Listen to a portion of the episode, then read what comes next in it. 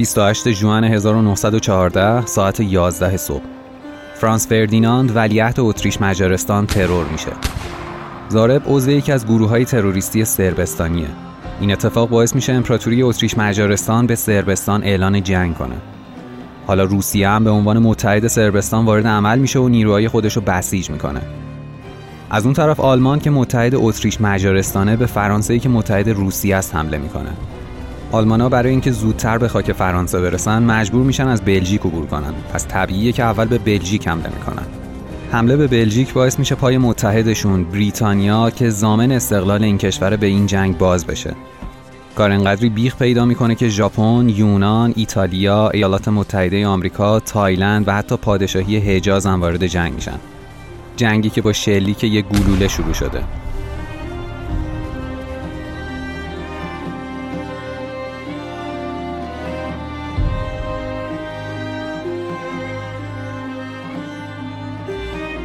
من میلادم و چیزی که گوش می‌کنید اپیزود چهارم مجموعی انقلاب روسیه از پادکست زاویه است. اپیزود چهارم جنون قدرت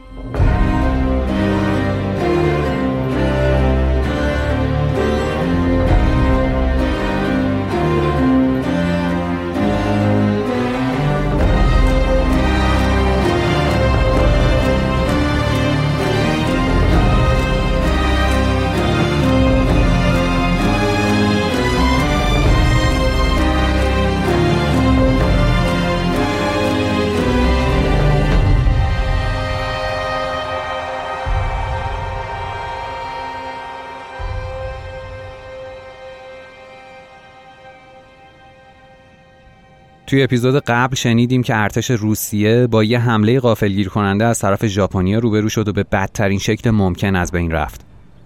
وقتی کم کم خبرهای جبهه جنگ به روسیه می‌رسه، اوضاع داخلی از اون چیزی که قبلا بود هم ملتهبتر میشه. وسط های نبرد با ژاپن که یه سری شورش از طرف مخالفای جنگ توی روسیه شکل می‌گیره. گروه های انقلابی هم از این فرصت پیش اومده نهایت استفاده رو برای تضعیف حکومت تزار می‌برن. تزار برای جلوگیری از گسترده شدن اعتراضات روی کمک ویاچسلاو فله وزیر امور داخلی خودش که قبلا توی شرایط مشابه به پدرش کمک کرده بود حساب ویژه‌ای باز می‌کنه. اما پلف توی بمبگذاری تروریستی کشته میشه.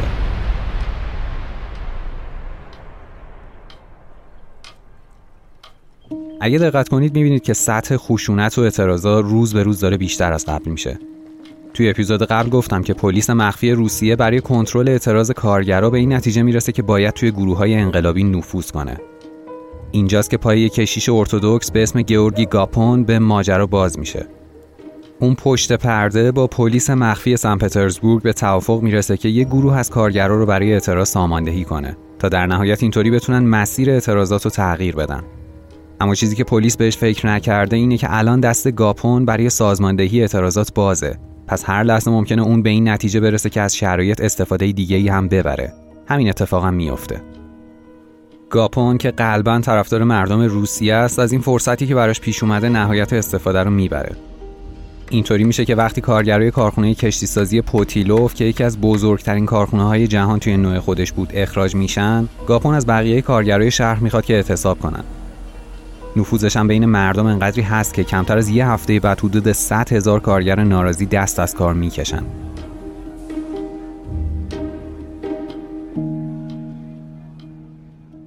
...22 ژانویه 1905 4 5 ماه قبل از اینکه جنگ با ژاپن تموم بشه کارگرای روسی توی سن پترزبورگ برای اعلام اعتراضشون به شرایط اقتصادی و وضعیت جنگ با ژاپن یه عریضه برای تزار می نویسن و خیلی آروم و مسالمت آمیز به سمت کاخ اون حرکت می‌کنن گاپون به این نتیجه رسیده که اگر مردم به جای اعتراضات خشن و درگیری با همدیگه به صورت مسالمت آمیز حرفشون رو به خود تزار بزنن احتمالا مشکل حل میشه. اینا انقدر تلاش دارن همه چیز آروم باشه که حتی از قبل شرکت کننده ها رو بازرسی بدنی می‌کنن که نکنه کسی با خودش اسلحه همراه داشته باشه و دوباره همه چیز به خشونت کشیده بشه. توی راه هم سرود خداوند تزار را حفظ کند می‌خونن تا خیال حکومت از بابت مسالمت آمیز بودن همه چیز راحت باشه. این کارگرها خودشونو جزء اون دسته وفاداران به تزار می‌دونستن که حالا برای رفع مشکلاتشون می‌تونستن روی کمک پدرانه نیکولای حساب باز کنن. برای همینم این همه تلاش دارن که همه چیز خیلی آروم و بی سر و صدا پیش بره. توی عریضه خودشون می نویسن ما کارگران سن پترزبورگ به همراه همسرانمان، فرزندانمان و والدینمان مردان و زنان بیچاره و سال خورده در پی عدالت و حمایت به شما فرمانروایمان متوسل شده ایم. ما فقیریم، بینواییم و کمرمان زیر بار کار خم شده. غرورمان جریه دار شده. کسی ما را انسان نمی انگارد و همه با ما چون بردگانی رفتار می کنند که باید در سکوت و آرامش سرنوشتمان را بپذیریم. ما رنج کشیده ایم اما هر دم بیشتر و بیشتر به قهقرای فقر، بیداد و جهالت فرو غلطیده ایم. استبداد و خودکامگی ما را خفه می کند طوری که دیگر نفسمان در نمی آید. توی تمام مدت راهپیمایی تا کاخ تزار همه مراقب رفتارشون هستن که نکنه نگرانی پیش بیاد و در نهایت برخورد خشنی باشون بشه. یکی از کارگرا برای برطرف کردن همین نگرانی فریاد می‌زنه و میگه شما می‌دانید که ما چرا می‌رویم. ما برای درک حقیقت به نزد تزار می‌رویم. زندگی ما دیگر تحمل ناپذیر شده. حال ما باید روسیه را از شر بروکرات هایی که مایه رنج و مهنتمان هستند نجات دهیم. آنها خون ما را میمکند. خودتان از شرایط زندگی کارگری ما آگاهید. می‌دانید که ده خانواده در یک اتاق زندگی می کنیم پس به نزد تزار می رویم اگر او تزار ماست و اگر مردمش را دوست دارد باید به حرفهای ما گوش کند. نیکولای نمی‌تواند به روی ما فرمان آتش صادر کند. وقتی جمعیت به کاخ زمستانی نزدیک میشه با وجود اینکه تزار از خواسته مردم خبر داره نه خودش برای ملاقات با مردم میره و نه حتی یکی از مقاماتش رو برای مذاکره با اونا میفرسته. مردم معترض به جای تزار و مقامات دولتی با نیروهای قزاق روبرو میشن که از قبل منتظر رسیدنشون بودن. به محض رسیدن مردم قزاقا بهشون دستور پراکنده شدن میدن. اما اونا سر جای خودشون میمونن و تکون نمی‌خورن. همین پافشاری مردم باعث میشه سربازای سوارکار قزاق با شمشیر و شلاق به سمتشون حمله کنن تا شاید اینطوری بتونن اونا رو پراکنده کنن. ولی بازم مردم از جای خودشون تکون نمی‌خورن. اونا فریاد می‌زنن و می‌خوان که تزار به حرفشون گوش بده. اینجاست که به جای صدای تزار صدای گلوله های سربازا از هر طرف شنیده میشه. بعدها توی آمار دولتی میاد که توی یک شنبه خونین سن پترزبورگ حداقل 300 نفر کشته و بیشتر از 700 نفر زخمی شدن. اما مخالفان این عددا رو قبول نمی‌کنن و میگن تعداد کشته های این روز حتی به 4000 نفر هم می‌رسیده. حالا با این اتفاقی که افتاده تزار بخش بزرگی از مردم وفادار به خودش از دست میده. یه جورایی پوچی اون جست پدرسالارانه نیکولای به همه حتی به وفادارای خودش ثابت میشه. حالا میشه گفت نه اوضاع اقتصادی نه وضعیت جنگ و نه هیچ چیز دیگه. هیچ چیزی تو این کشور خوب پیش نمیره. دقیقا توی همچین شرایطیه که انگار تیر خلاص رو به مردم می‌زنن. حالا اونا متوجه میشن حتی اگر مسالمت آمیز حتی با شعار آرزوی سلامتی برای خود تزار این اعتراض رو نشون بدن بازم جوابی جز سرکوب و گلوله نمی‌گیرن. یه نکته خیلی جالب این وسط هست. نیکولای همون روز توی دفترچه خاطرات خودش می‌نویسه چه روز وحشتناکی. سربازان در جای جای شهر وادار شدند به روی مردم آتش بگشایند و خیلی ها کشته و زخمی شدند. خدایا چه دردناک و هولناک.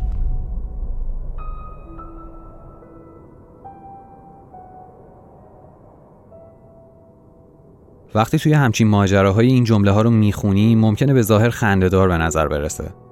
اینکه خود طرف عامل کشته شدن این همه آدم بوده. حداقل می‌تونسته جلوی این کشته رو بگیره. اما اینطوری موقع ثبت همون ماجرا از کلمه هایی استفاده می‌کنه که وقتی می‌خونی دچار یه جور تضاد میشی که قابل درک نیست. نیکولای نوشته سربازان وادار شدن به سمت مردم شلیک کنند. انگار هیچ راه دیگه ای جز اعمال خشونت وجود نداشته. مقامات درباری هم سعی می‌کنن این ماجرا رو جوری جلوه بدن که انگار نیکولای از این ماجرا خبر نداشته. یعنی سربازا خودسرانه به سمت مردم شلیک کردن. ولی این فرضیه هم اونجایی اعتبار خودش از دست میده که نیکولای حتی حاضر نمیشه این سربازا رو بازخواست کنه. بعدش هم که تحت فشار قبول می‌کنه چند تا از نمایندههای کارگرا رو ببینه به جای اینکه به حرفشون گوش کنه بهشون اختار میده که از انقلابیون فاصله بگیرن. واکنش تزار به خواست مردم باعث میشه اونا وارد مسیری بشن که دیگه نشه به این راحتی کنترلش کرد. دقیقا بعد از کشتار یکشنبه خونین سرتاسر سر امپراتوری وارد یه وضعیت شورش و نارومی انقلابی میشه. کارگرای صنعتی دست از کار می‌کشن و اعتصابات عمومی شکل می‌گیره حالا یکی از مهمترین خواسته های اونا اینه که ساعت کاریشون که توی اپیزود دوم مفصل راجبش صحبت کردیم کم بشه و به 8 ساعت در روز برسه. خواسته بعدی اینه که از شر مقامات فعلی خلاص بشن و یه دولت دموکراتیک بیاد سر کار و از اون مهمتر زندانیان سیاسی رو آزاد کنن. این وضعیت یه سری عواقب دیگه هم برای نیکولای داره. اینجاست که مردم کشورهایی مثل لهستان، لیتوانی، لتونی، فنلاند، گرجستان، استونی و حتی قفقاز که جزی از امپراتوری روسیه بودن خواستار آزادی و استقلال کشورشون میشن. حواسمون هست که تمام این ماجرا از کجا شروع شد دیگه. اونجایی که پلیس مخفی روسیه فکر می‌کرد می‌تونه از طریق آدمایی مثل همون کشیشی که گفتم یعنی پدر گاپون اعتراضات مردم رو کنترل کنه. اما اون از فرصت پیش اومده به نفع مردم استفاده می‌کنه. حتی بعد از کشتاری که اتفاق میافته گاپون به نیابت از مردم یه نامه می نویسه با این محتوا. نیکولای رومانوف تزار سابق و برباد دهنده فعلی امپراتوری روسیه. خون کارگران، همسران و کودکان بیگناهشان برای همیشه حائل میان تو و مردم روسیه خواهد بود. خون بسیاری از مردمان که در آینده ریخته خواهد شد نیز به پای تو خواهد بود. من خواستار توافق فوری تمام احزاب سوسیالیست روسیه و برپایی قیام مسلحانه علیه تزاریسم هستم. ولی عمر گاپون اونقدری ادامه پیدا نمی‌کنه تا بتونه رهبری این قیام رو به عهده بگیره. بعد از این ماجراها وقتی گاپون برای یکی از دوستای خودش تعریف می‌کنه که به عنوان یکی از عوامل پلیس مخفی تزار فعالیت می‌کرده همون دوستش با کمک چند نفر دیگه با فکر اینکه به گاپون نمیشه اعتماد کرد و هنوزم ممکنه اون برای این سازمان کار کنه گاپون رو حلقاویز می‌کنن. از اون طرف اوضاع تزار هم همچین خوب پیش نمیره. نیکولای از ترس کشته شدن دست خانوادهش رو می‌گیره و با کشتی سلطنتی توی دریای بالتیک گشتنی می‌کنه تا زمانی که اوضاع داخلی آروم بشه. شرایط انقدری سخت هست که می‌فهمه راهی نداره جز اینکه یه سری از اصلاحات مورد نظر مردم رو عملی کنه.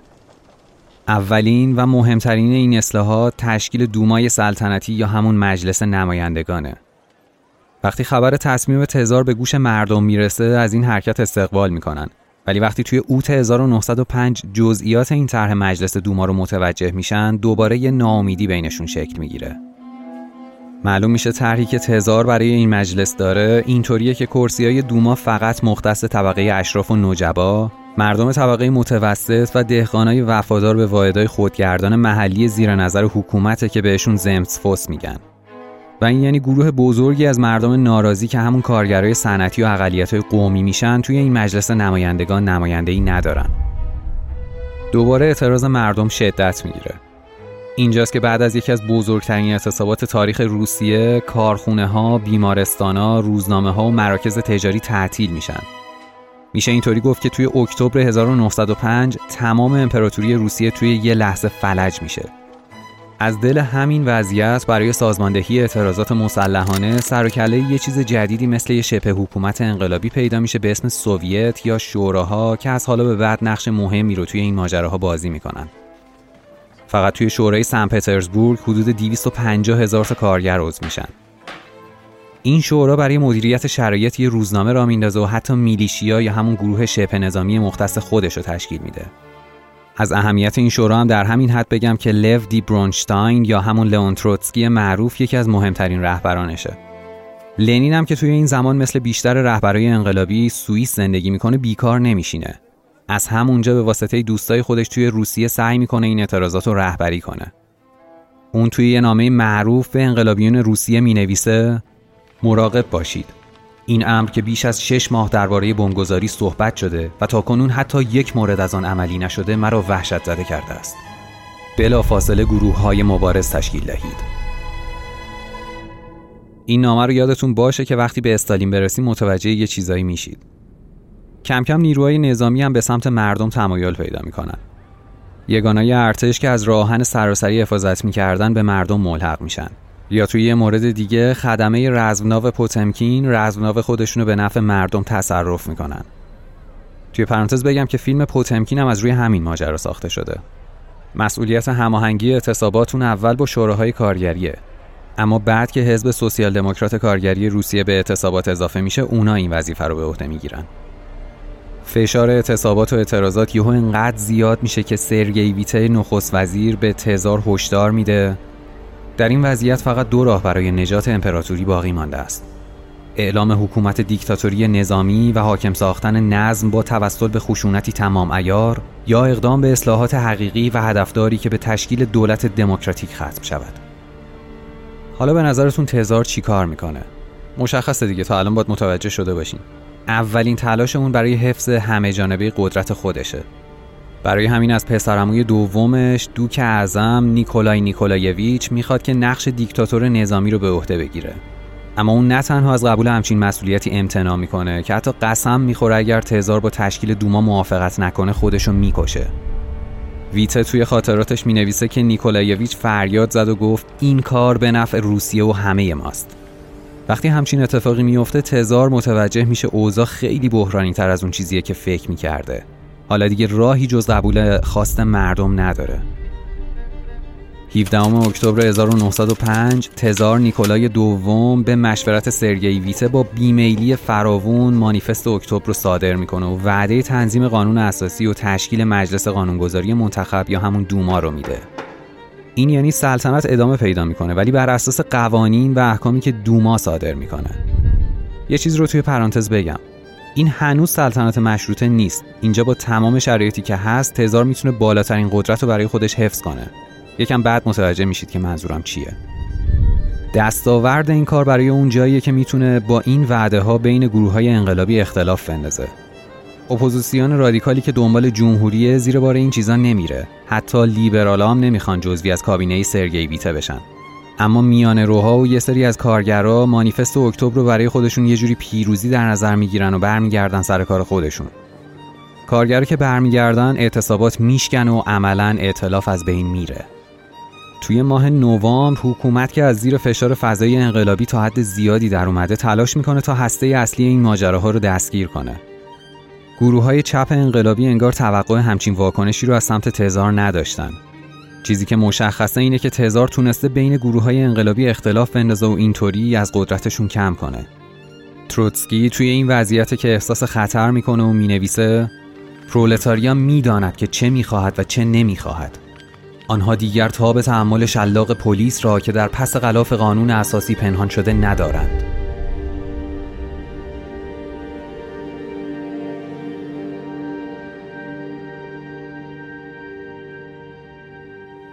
این احساس خطر محدود به تروتسکی نیست. حتی لنین از سوئیس خودشو به سن پترزبورگ میرسونه تا به هر شکل ممکن جلوی تضعیف نیروهای خودشو بگیره. اما خیلی دیرتر از اون زمانی می‌رسه که اثر خاصی داشته باشه. مردم به همون وعده های تزار دل بستن و از اون طرف ارتش سلطنتی هم کم کم داره موفق میشه شورشا رو سرکوب کنه.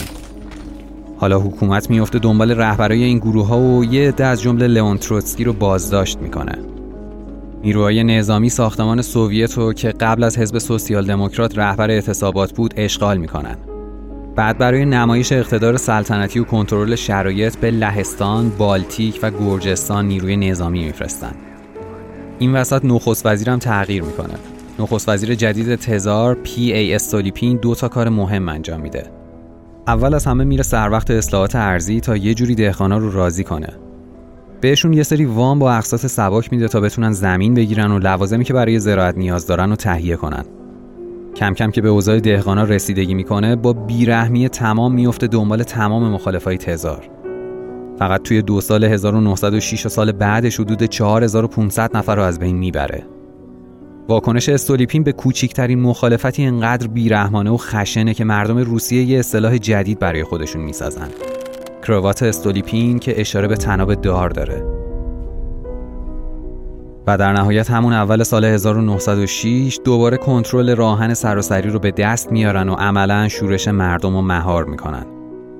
ولی اینطوری نیست که چون شورش مهار شده اوضاع بازم مثل قبل پیش میره درست خواسته اصلی انقلابیا که رسیدن به یه حکومت جمهوری بود برآورده نشد اما بالاخره تزار مجبور شده بود توی یه سری چیزا عقب نشینی کنه و حتی بره سمت اصلاحات مهمتریناشون هم ایجاد دوما و به رسمیت شناختن احزاب سیاسی، آزادی بیان و قانونهای بنیادی بود که یه جورایی مثل قانون اساسی عمل می‌کردن. حداقل به حرف تمام این اتفاقا میافته. چرا میگم به حرف؟ چون حکومت راه محدود کردن همه این اصلاحات رو پیدا می‌کنه. اما این کار نه به خودش کمکی می‌کنه نه به مردم. تنها اتفاقی که میفته اینه که مردم رو برای یه چیز بزرگتر چیزی که می‌تونه همه ساختار رو زیر و رو کنه آماده می‌کنه قبل از ادامه ماجرا توی پرانتز بگم که یه اتفاق مهم این دوره هم اونجاییه که کینه مردم از استالیپین کار دستش میده و سال 1911 به ضرب گلوله یه تروریست کشته میشه. اینجاست که تقریبا اون موج انقلاب 1905 که شروع شده بود با صدور مانیفست اکتبر از سمت تزار و سرکوب اعتراضا فروکش می‌کنه. تروتسکی توی کتاب تاریخ انقلاب روسیه می نویسه حوادث سال 1905 پیش درآمد دو انقلاب سال 1917 بود. انقلاب فوریه و انقلاب اکتبر. این پیش درآمد آبستن تمام عناصر حادثه بود. اما این عناصر هنوز جنبه عملی پیدا نکرده بودند. جنگ روسیه و ژاپن پایه های حکومت تزار را به لرزه انداخته بود. بورژوازی لیبرال پادشاهی را حراسان کرد. سرتاسر سر کشور شاهد شورش دهقانانی بود که خواستار تملک زمین بودند عناصر انقلابی ارتش به شوراها گرایش داشتند شوراهایی که در اوج تنشها آشکارا بر سر قدرت درگیر مناقشه می شدند. تمام نیروهای انقلابی در این زمان برای اولین بار دست به عمل می زدند. اما همگی از تجربه و اعتماد به نفس کافی برخوردار نبودند. تزاریسم گرچه از تجربه سال 1905 تا حدودی آسیب دید این دوره را سرپا و قدرتمند پشت سر گذاشت.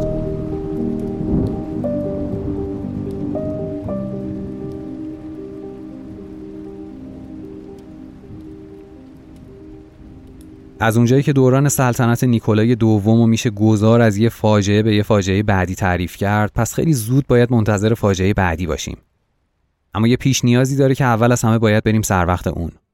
سال 1905 مشخص میشه وارث طبیعی تاج و تخت یعنی الکسی پسر نیکولای یکی از همون بیماریای ارسی خانواده های سلطنتی اروپا رو داره. اگه یادتون باشه قبلا گفتم که همسر نیکولای که میشه الکساندرا فیودوروونا از نوادگان ملکه الیزابت انگلیسه. اون زمان بچه ها و نوه های الیزابت انقدر با پادشاه ها و ملکه های اروپایی ازدواج می‌کنن که لقب مادر بزرگ اروپا رو به ملکه الیزابت میدن. حالا اگر این خاندان یه بیماری وراثتی داشته باشه چی میشه؟ تمام های بزرگ اروپایی ممکنه وارث این بیماری بشن. سهم آلکسی پسر نیکولای دوم هم از این وراثت میشه بیماری هموفیلی. از اونجایی که آلکسی تنها پسر نیکولای و عملا تنها وارث تاج و تخت روسیه است که از خون نیکولای دومه بزرگترین دغدغه خانواده سلطنتی این میشه که اول از همه مردم نفهمن ماجرا چیه و توی مرحله بعدی بتونن وضعیت سلامتی این بچه رو رو راه کنن. پس به هر دری می‌زنن تا مشکلشون رو پشت سر بذارن. این وسط سر کله یه آدمی پیدا میشه که داستانش از اون ماجراهای عجیب و غریب تاریخه. کسی به اسم گریگوری یفیموویچ راسپوتین. از اون آدمایی که مردم دو تا نظر کاملا متفاوت نسبت بهش دارن. برای یه عده یهو تبدیل به قدیس میشه. همه بهش دخیل میبندن و کارهای عجیب و غریب می‌کنه. اون موقع هم که وسیله ارتباط بین مردم نبوده. ملت هم که کاملا مستعد خرافات. کم کم یه سری شایعات در مورد راسپوتین کل روسیه رو می‌گیره. که این آدم مریض شفا میده مرده زنده می‌کنه نیروهای ماورایی داره و از این حرفا. یه عده دیگه هم میگن راسپوتین درست مثل معنی اسمش که به روسی میشه انسان هرزه یه شیاد شرابخواره که با استفاده از شرایطی که برای خودش ساخته دنبال اقوای زنانیه که بهش نزدیک میشن. وقتی خبر شفای بیمار و این چیزا از طرف راسپوتین به گوش ملکه می‌رسه ملکه تمام تلاش خودش رو می‌کنه که پای راسپوتین به دربار باز بشه. جالب اینه که جوابم میده. راسپوتین رو می‌برن بالای سر الکسی. اونم دکترها رو مرخص می‌کنه و میگه روند درمان رو متوقف کنن. بعد یه دعایی می‌خونه و یه سری چیز میز زیر لبش میگه و میره. چند بار این کارو تکرار می‌کنه تا اینکه به شکل باور نکردنی حال این پسر بچه بهتر میشه. تا حالا شایعه شفا دادن مریض به گوش ملکه رسیده بود. حالا به چشم خودش داشت می‌دید که این اتفاق داره میافته. اونم نه شفای یه آدم معمولی که مردنش برای کسی مهم نیست. شفای وارث تاج و تخت امپراتوری روسیه. این میشه که نزدیکی تزارینا با راسپوتین وارد یه فاز جدید میشه.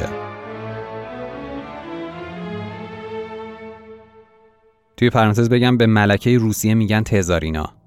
توی پرانتز دیگه هم بگم که راسپوتین شفا نمیده. صرفا با قطع کردن داروهای اشتباه که خب یه کار طبیعیه باعث میشه که حال این بچه بهتر بشه. ملکه کاری می‌کنه که راسپوتین بتونه وارد بیشتر نهادهای قدرت روسیه بشه. بهشون نزدیک بشه و عملا روشون تاثیر بذاره. اونم از این فرصت استفاده می‌کنه و میاد یه جوری فرقه خودش رو را میندازه. جالبم است اکثر مریداش زنای آدمای مهم بودن. از وزیر و درباری بگیر تا شخص خود ملکه. مثلا رابطه ملکه با راسپوتین انقدری صمیمی میشه که اونو دوست ما منظورش خودشو تزاره صدا می‌زنه. همین صمیمیت با آدم بدنامی مثل راسپوتین باعث میشه کم کم شایعه بین مردم و درباری شکل بگیره که انگار این دو نفر دور از چشم تزار با هم روابط عاشقانه هم داشتن. اینم بگم که اصلا بعید نیست. پرنس جولین یه کتاب مفصلی از این راسپوتین می نویسه که وقتی بخونید می بینید این آدم یه سری محافلی راه مینداخته که توی اون اکثر زنای درباری رفت آمد می‌کردن. اون یه سری کارهای عجیب و غریب می‌کرده و با شراب و اینجور چیزا باعث می‌شده این زنا از خود بیخود بشن. بعد اونا رو تحت تاثیر چیزی که خودش بهش می‌گفته قدرت ماورایی قرار می‌داده و اینا هم که همه خرافاتی یهو وارد یه بازی می‌شدن که دیگه ته نداشته. برای همینه که میگم هیچ ترسی از رابطه برقرار کردن با زنای درباری نداشته. از اون طرف همین دسترازی به زنای آدمای بانفوذ درباری براش دردسرم میشه. کم کم صدای مخالفت با اون از تو خود دربارم بلند میشه. ولی کسی نمی‌تونه کار خاصی بکنه چون اون شخصیه که پسر امپراتور رو شفا داده و حمایت اونا رو داره. نه تنها کسی کاری به کارش نداره که هر روز قدرتش بیشتر و بیشترم میشه. از یه جایی به بعد نماینده های کلیسای ارتودکس روسیه رو که برای همه مردم خط قرمز محسوب می‌شدن و همین آدم یعنی همین راسپوتین تعیین می‌کنه. اگرم کسی توی دربار باهاش مخالفتی کنه به توصیه راسپوتین از دربار اخراجش می‌کنن. کار به جایی می‌رسه که پلیس مخفی روسیه بدون اطلاع تزار و ملکه یه سری جاسوس برای زیر نظر گرفتن اون مشخص می‌کنه تا بتونن مدارک مورد نیازشون برای محکوم کردنش رو جمع آوری کنن. شاهزاده یوسوپوف که یکی از مخالفای سرسخت راسپوتینه می‌نویسه زندگی او در پتروگراد به عیاشی و هرزگی مداوم میگذشت. شرابخواری و هرزگی یک پاروزن مفلوک که ناگهان به ثروت و جاه و مقامی غیرمنتظره دست یافته بود. اما با وجود تمام این مدارک بازم نمی‌تونن اونو محکوم کنن چون ملکه باور داره که این کارا یه سری توطعه از طرف آدمای حسود و پستیه که می‌خوان اونو از بین ببرن. حالا با وجود ضعف حکومتی که از قبل وجود داشت حضور این آدم همین راسپوتین باعث میشه اوضاع امپراتوری بدترم بشه. با این شرایطه که روسیه تزاری وارد یکی از بزرگترین مشکلات خودش میشه. 28 ژوئن 1914 ساعت 11 صبح فرانس فردیناند آرشیدوک اتریش مجارستان ترور میشه. چون ضارب یعنی گاوریلو پرینسیپ از اعضای گروه دست سیاه یه مرد سربستانیه دولت اتریش مجارستان از سربستان یه سری چیزا رو می‌خواد و براشون ضرب الاجل تعیین می‌کنه که انجام بدن. سربستان جوابی به این ضرب الاجل نمیده و همین باعث میشه امپراتوری اتریش مجارستان به این کشور اعلان جنگ کنه. حالا روسیه هم به عنوان متحد سربستان وارد عمل میشه و نیروهای خودش رو بسیج می‌کنه. از اون طرف آلمان که متحد اتریش مجارستانه به فرانسه که متحد روسیه است حمله می‌کنه. یه جورایی می‌خوان پیش دستی کنن. آلمانا می‌خوان زودتر به خاک فرانسه برسن. پس برای اینکه مسیرشون کوتاهتر بشه مجبور میشن از بلژیک عبور کنن. پس اول به بلژیک حمله می‌کنن. حمله به بلژیک باعث میشه پای متحدشون بریتانیا که زامن استقلال این کشور به این جنگ باز بشه. یعنی بریتانیا زامن استقلال بلژیک بوده. حالا هم که استقلال این کشور نقض شده پس پای اونام به این جنگ باز میشه. همینطوری علکی علکی پای بقیه کشوران به این جنگ باز میشه. کار انقدری بیخ پیدا می‌کنه که ژاپن و یونان و تایلند و حتی پادشاهی حجاز هم بیان قاطی دعوا. نگاه که می‌کنی کلی از این اتفاقای عجیب و غریب تاریخ شبیه جوکن یه جوکی که به جای خندهدار بودن احمقانه است. چون توی همین جنگ بیشتر از ده میلیون نفر آدم از بین میره. می‌دونم دلیل اصلی خیلی ریشه‌ای و مهمتر از این حرف هست ولی وقتی یه نگاه گذری به کل ماجرا میندازی جز حماقت و حماقت و بازم حماقت هیچ چیز دیگه ای نیست. تو فصل بعدی در مورد خود جنگ حرف می‌زنیم. اینجا فعلا روسیه برامون مهمه. نیکولای دوم که همینطوری عادی چه از تو چه از بیرون پشت سر هم بد بیاری آورده بود دوباره پاش به یه بحران دیگه باز میشه. پس چالش بعدی سلطنت اینه که علاوه بر کنترل تمام بحرانایی که تا الان درگیرشون بوده و هست خودشو برای یه جنگ بزرگ دیگه هم آماده کنه. چیزی که توی اپیزود بعد مفصل در موردش حرف می‌زنیم. این آخر می‌خوام یه چیزی بگم. اینکه تمام اتفاقاتی که الان داریم توی این مجموعه دنبال می‌کنیم یه تأثیری هم توی ایران زمان خودش داره. مثلا توی یادداشت‌های روزانه محمد علی فروغی می‌خونیم که روزنامه‌های وقت ایران اخبار جنگ روسیه با ژاپن رو دنبال می‌کردن. یا وقتی وضعیت سیاسی توی امپراتوری روسیه تغییر می‌کنه قراردادهای استعماری این کشور با مملکت خودمون هم یه سری تغییر می‌کنن.